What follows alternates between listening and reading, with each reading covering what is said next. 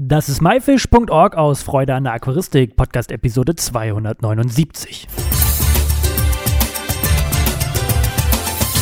Hey zusammen, mein Name ist Lukas Müller und danke, dass du dir Zeit nimmst, mir und meinem Gast zuzuhören. In der heutigen Episode geht es um die erste Hilfe von Aquarienpflanzen. Ich denke, jeder Aquarianer hat in seiner Anfangszeit oder vielleicht bist du auch gerade davon betroffen erlebt, dass die Aquarienpflanzen nicht richtig wachsen wollen. Sie werden braun, gelb oder gehen komplett ein. Was du dagegen tun kannst, wird uns heute eine Expertin verraten. Ich habe die Maike Wilstermann Hildebrand am Telefon. Hallo Maike, schön, dass du wieder hier bist. Was machen deine Pflanzen und Aquarien im Keller? Ja, hallo Lukas. In unseren Aquarien wächst und gedeiht alles. Ähm, ich habe tatsächlich gerade ein neues Aquarium eingerichtet, in dem ich Sauerstoffmessungen machen möchte. Das ist unser erstes Aquarium außerhalb unseres Aquariens, äh, Aquarienkellers. Und ähm, dabei hatte ich meinen Mann verboten, außerhalb der Räume dann auch irgendwelche Aquarien aufzustellen. Und nun habe ich selbst damit angefangen, welche woanders im Haus aufzustellen. Wie kommt es, dass jetzt äh, ein Aquarium außerhalb des Kellers steht? Ja, im, im, Keller ist kein Platz mehr. das ist, das ist das ist die ganz, ganz logische Lösung. Ähm, ich, ich brauchte speziell ein Aquarium für, einen, für einen Workshop, den wir machen. Und der, da geht es um, um Sauerstoffmessung, Sauerstoffkurven im Aquarium und die Auswirkung verschiedener Filter. Und dafür bräuchte ich ein, brauchte ich ein spezielles Aquarium. Und es ist im Keller einfach kein Platz mehr gewesen. Also steht das jetzt äh, auf dem Flur. Und besteht, und besteht, jetzt die Gefahr, dass weitere Aquarien vielleicht äh, die weiteren Räume auch belagern werden?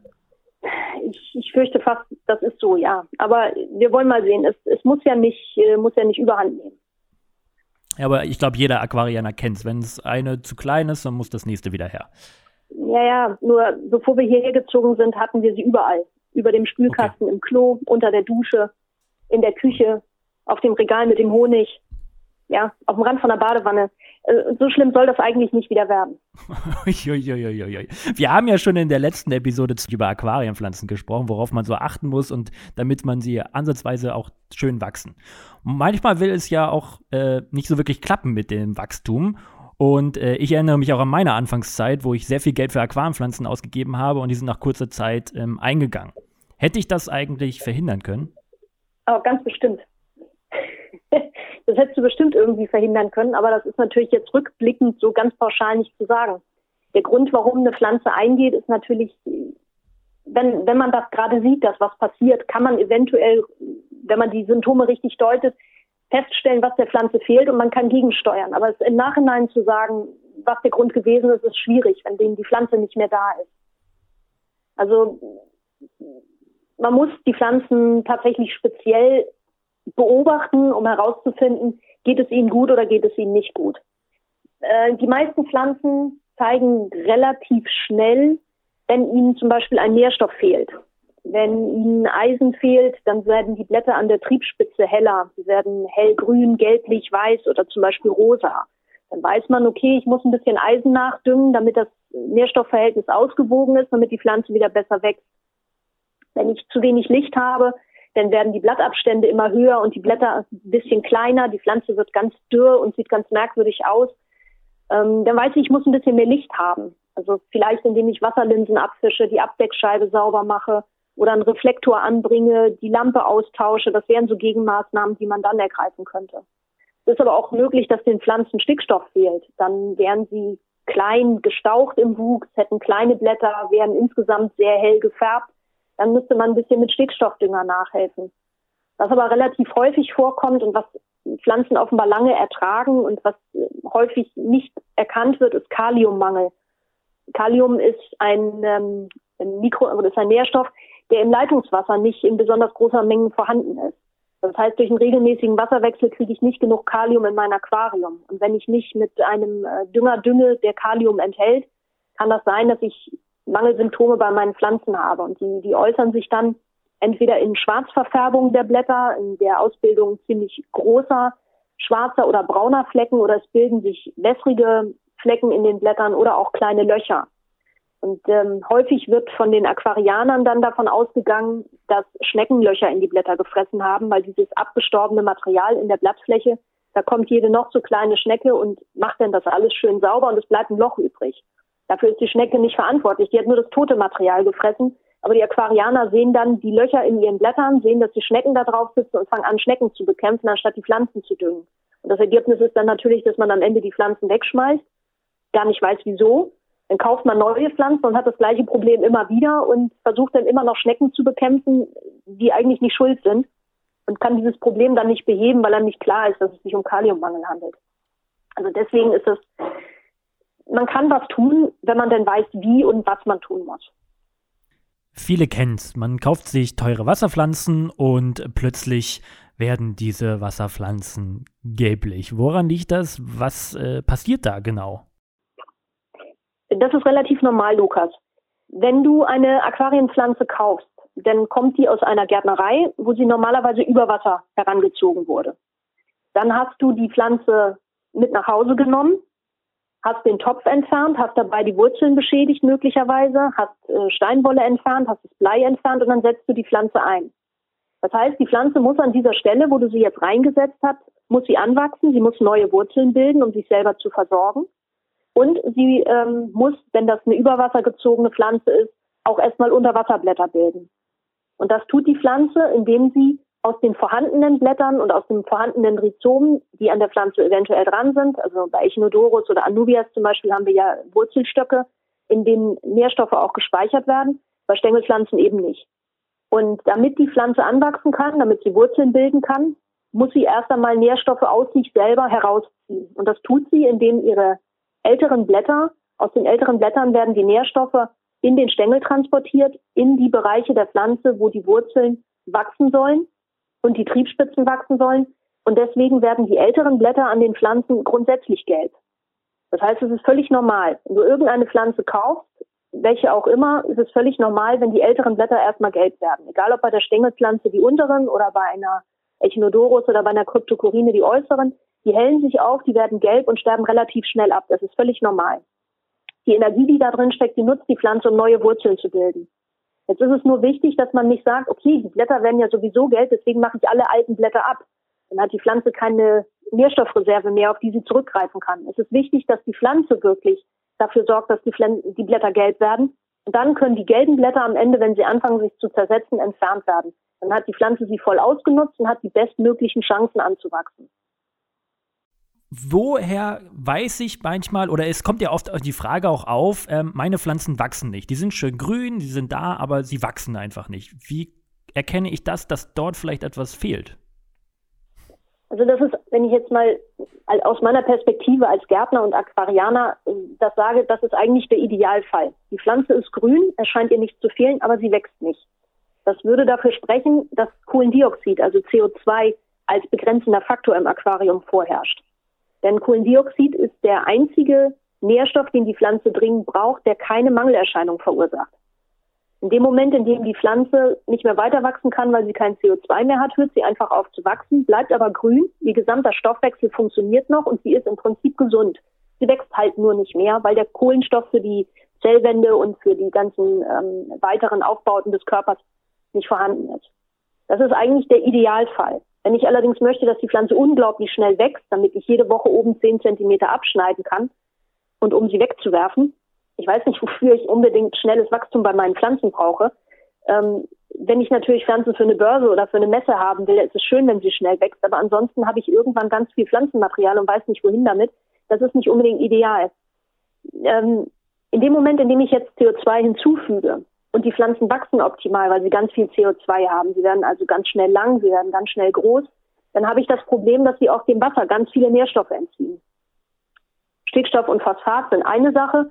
Dazu ist ein schnelles Wachstum hilfreich, wenn ich ein stark besetztes Fischbecken habe, um das Wasser zu klären. Es ist aber durchaus von Nachteil, wenn ich einen Mangel an Kalium oder Eisen oder Mangan oder Molybden oder an anderen Mikronährstoffen habe.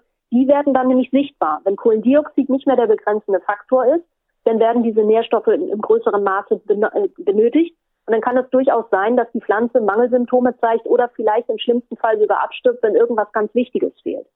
Das heißt, die Pflanze ist grün oder rot gefärbt, sortentypisch, arttypisch gefärbt, wächst aber nicht schnell, ist eigentlich für die Aquaristik und für den faulen Aquarianer der absolute Idealzustand. Sind denn alle Wasserpflanzen gleich und äh, zeigen die auch alle ihre gleichen Symptome, wenn irgendwas fehlt? Jein. Ähm, Im Prinzip sind Wasserpflanzen nicht anders als Landpflanzen. Die haben sogar die gleichen Mangelsymptome. Also eine Hydrophila im Aquarium hat das gleiche Mangelsymptom bei, bei äh, Calciummangel oder Magnesiummangel, wie das eine Tomate im Gewächshaus auch hat. Es ist aber so, dass die Pflanzen natürlich in ihrer Struktur und in ihrem Aufbau ein bisschen unterschiedlich sind. Wenn wir jetzt zum Beispiel einen Java-Farn haben, der ja nun sehr harte, sehr ledrige und sehr feste Blätter hat, der bekommt natürlich bei Kaliummangel nicht so schnell Löcher wie zum Beispiel ein ähm, indischer Wasserfreund. Der indische Wasserfreund hat zwei, drei, vier Zellschichten und wenn dort ein paar Zellen absterben, habe ich gleich ein Loch und ich kann durch die Pflanze durchgucken. Wenn beim Java-Farn Kaliummangel vorherrscht, dann werden einzelne Flächen in diesen ähm, Blättern von dem Farn schwarz und die bleiben sehr lange erhalten, weil eben Schnecken und andere Tiere diese Bereiche nicht fressen. Es bilden sich keine Löcher. Wir haben also eine schwarze Pflanze und keine mit Löchern. Das Prinzip ist das gleiche. Also die, die Reaktion in der Pflanze ist die gleiche, aber es sieht am Ende ein bisschen anders aus, weil eben die Folgen, also dass das Material zerfällt und gefressen wird, die ist eben beim Java-Farm nicht so. Dadurch sieht es ein bisschen anders aus, aber eigentlich ist die Reaktion die gleiche. Wenn wir jetzt für unsere Pflanzen was nachdosieren, wie zum Beispiel jetzt Kalium, kann man auch zu viel nachdosieren? Äh, es gibt Pflanzen, die sehr empfindlich auf bestimmte Nährstoffe reagieren. Kalium ist äh, da das beste Beispiel. Kryptokorinen zum Beispiel, also Wasserkelche, vertragen hohe Kaliumwerte nicht. Wenn man ähm, das mit der Kaliumdüngung übertreibt bei diesen Pflanzen, wenn man 15 bis 20 Milligramm überschreitet an Kalium im Aquarienwasser, kann das durchaus sein, dass man damit spontan Kryptokorinenfäule auslöst. Es gibt auch bei den Stängelpflanzen einige sehr empfindliche Arten, die zum Beispiel höhere Nitratwerte nicht vertragen, die beispielsweise bei 15 oder 20 Milligramm Nitrat schon die ersten Stickstoffvergiftungserscheinungen zeigen, wo dann die Triebspitzen beginnen abzusterben oder die Blattränder schwarz werden. Das sind aber seltenere Pflanzen und die Probleme treten eigentlich nicht oft auf. Gehen wir jetzt mal davon aus, ähm, ein Zuhörer hier ähm, hat jetzt Probleme mit seinen Pflanzen. Was würdest du empfehlen? Was wäre der erste Schritt, was er machen sollte? Als erstes muss ich natürlich rausfinden, was für ein Problem habe ich. Ähm, ich habe für unseren Aquarienverein, für die Zierfischfreunde Warendorf, einen, äh, eine Art Leitfaden erstellt, so, so eine, eine Internetseite, wo verschiedene Grafiken drauf sind, wie die unterschiedlichen Nährstoffmängel aussehen. Da kann man nachschauen, ähm, ist das zum Beispiel ein, ein Mangel, der an der Spitze auftritt oder ist er in der Mitte von der Pflanze oder ist er am unteren Ende der Pflanze, an den älteren oder jüngeren Blättern. Und dann kann man eben sehen, ist der, sind die Symptome eher am Rand des Blattes oder in der Mitte oder sind es Löcher oder sind es Verfärbung? Und wenn man diese Symptome sich genau angeguckt hat, dann weiß man, was fehlt der Pflanze. Und daraufhin kann man dann auch in irgendeiner Form reagieren, weil es ist natürlich schwierig. Ich weiß, okay, der Pflanze fehlt irgendwas. Ich kann ja nicht einfach alles reinschütten und hoffen, dass es richtig war. Ich muss also vorher erstmal gucken, was könnte es sein. Und dann ist wichtig, dass wir die Wasserwerte messen. Denn gerade bei Nährstoffmängeln ist es so, dass die Pflanzen, ähm, wie erkläre ich das jetzt? Pflanzen sind an bestimmte pH-Werte angepasst und an bestimmte Wasserhärten. Und wenn das Wasser beispielsweise zu hart ist, also zu viele zweiwertige Ionen in Form von Calcium und Magnesium da sind, kann das durchaus sein, dass andere Nährstoffe nicht aufgenommen werden können, weil die Konkurrenz zu stark ist. Wenn der pH-Wert ungünstig ist, können bestimmte Mikronährstoffe ausfallen. Das heißt, sie sind vielleicht im Aquarium vorhanden oder wir haben sie durch Düngung hinzugefügt, aber die Pflanze kann sie nicht aufnehmen, weil sie nicht gelöst sind. Das heißt, wenn ich den pH-Wert senken würde, könnte die Nährstoffaufnahme verbessert werden. Es ist also wichtig zu wissen, der Pflanze fehlt ein bestimmter Nährstoff und da muss ich wissen, warum fehlt er. Ist er nicht im Aquarium oder ist er nicht verfügbar?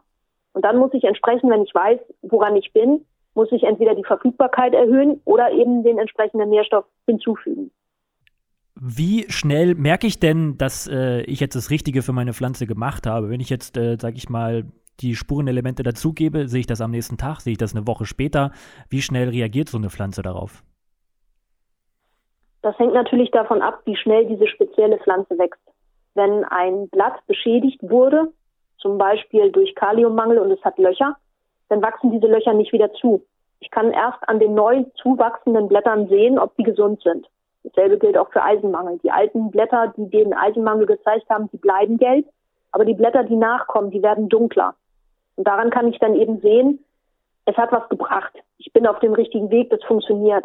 Und das dauert je nachdem, wie schnell so eine Pflanze wächst, wie schnell sie neue Blätter bildet, drei, vier, fünf Tage bei schnell wachsenden Pflanzen oder vielleicht auch ein oder zwei Wochen bei Pflanzen, die eben nur zwei, drei Blätter im Monat machen. Kann es denn auch für eine Pflanze zu spät sein? Also ähm, erstens so, wenn ich jetzt denke, vielleicht jetzt denkt ein Aquarianer, die Pflanze ist tot, sollte man sie entfernen oder sollte man noch mal versuchen, hm, ich regel noch mal die Nährstoffe nach, vielleicht kommt da ja noch was raus. Wie ist deine Meinung oder Erfahrung damit? Bei Pflanzen, die über einen Nährstoffspeicher verfügen, wie zum Beispiel Anubias oder Echinodorus, die ein Rhizom haben, da lohnt es sich in der Regel, die Pflanzen von, von abgestorbenem Material zu befreien und nochmal neu einzusetzen. Denn es besteht die Möglichkeit, dass aus diesem Nährstoffspeicher und aus vorhandenen schlafenden Augen noch was austreibt. Bei Stängelpflanzen sieht das anders aus, weil die keine unterirdischen Speicherorgane haben und da kein Material vorhanden ist. Wenn da kein, kein Stück mehr übrig ist, das sagen wir mal länger ist als fünf Zentimeter, dann ist eigentlich die Chance äh, nicht gegeben, dass sich diese Pflanzen oder der Bestand noch erholt. Das muss eine bestimmte Menge an Pflanzenmaterial dann vorhanden sein an diesem Steckling. Denn was anderes ist ja eine Stängelpflanze nicht, wenn ich sie abschneide, ist ja ein Steckling. Und dieser, dieser Pflanzenteil muss eine bestimmte Größe haben, damit er wieder anwachsen kann. Das heißt, wenn nur noch Stücke übrig sind, die nicht länger sind als fünf oder sechs Zentimeter, dann lohnt es sich meistens nicht. Dann ist es zu spät. Okay. Maike, hast du eine Lieblingspflanze? habe ich eine, oh, ich bin ein Fan von Wasserehrengewächsen. Ich liebe Wasserehren, Aponogeton. Okay, das, das sagt sind, mir gar nichts. ähm, das ist eine, eine Familie von, von echten Wasserpflanzen. Also viele Aquarienpflanzen sind ja Sumpfpflanzen, Wasserkelche und äh, Echinodorus zum Beispiel wachsen ja auch über Wasser. Aber Aponogeton ist eine echte Wasserpflanze und die bilden als Speicherorgan eine stärkehaltige Knolle. Und ähm, die sind ziemlich interessant. Das ist eine, eine sehr, sehr vielfältige äh, Gattung, eine sehr, sehr schöne äh, Pflanzengattung. Die haben, äh, ja, wie heißt ich, im Endeffekt sehen sie ein bisschen aus wie Wasserkelche, sind aber ein bisschen größer, sage ich jetzt mal. Also, also wer keine, wer keine Wasserehren kennt, den kann man sich schlecht erklären. Der, aber ich kann es mir schon ein bisschen vorstellen jetzt. Ja, das, das Besondere an diesen Pflanzen ist, dass sie tatsächlich im Aquarium auch zur Blüte kommen und dass man sie auch generativ vermehren kann. Also man kann auch Samen von ihnen ernten. Man kann sie, wenn man mehrere Pflanzen hat, die gleichzeitig blühen, man kann sie kreuzen, man kann Hybriden davon ziehen. Der Nachteil ist natürlich, sie sind zum Teil recht groß, also so 60, 70 Zentimeter ist da schon die Wuchshöhe und ich muss ganz ehrlich sagen, unsere Aquarien sind im Moment zu klein für Aponogeton. Ich, ich finde es ein bisschen schade. Ich hätte gerne ein paar größere Becken, um das, äh, um dieser Leidenschaft wieder zu frönen. Aber das ist wirklich, ist, äh, für mich ist das die, die, die schönste Wasserpflanzenarten sind, sind Wasserehren. Naja, zum Glück ist noch im Flur und im Bad und so weiter überall noch Platz. Nee, nee, nee, das hatten wir doch gerade. ja. Maike, das waren wieder sehr viele interessante Antworten und man konnte hier sehr, sehr viel mitnehmen. Hast du wieder etwas, was du unseren Zuhörern vielleicht zu diesem Thema auf den Weg geben möchtest? Ich denke, dass man, wenn man seine Aquarienpflanzen beobachtet und wenn man, wenn man da ein Auge drauf hat und sich dafür interessiert, dass man da ein Gespür für entwickelt, dass man sowas wie einen grünen Daumen bekommt. Und wenn man regelmäßig ins Becken guckt, dann sieht man auch Veränderungen, denke ich. Ich denke, dass man da einfach ein bisschen, ein bisschen mehr Interesse aufbringen kann, als vieles tun. Und dann ist das mit den Pflanzen auch gar nicht so schwer. Dann sieht man das auch rechtzeitig und dann kann man rechtzeitig auch gegensteuern. Maike, ich werde deine Tipps auf jeden Fall jetzt auch bei mir alle anwenden und wünsche dir weiterhin noch ganz viel Erfolg. Alles klar. Vielen Dank, Lukas.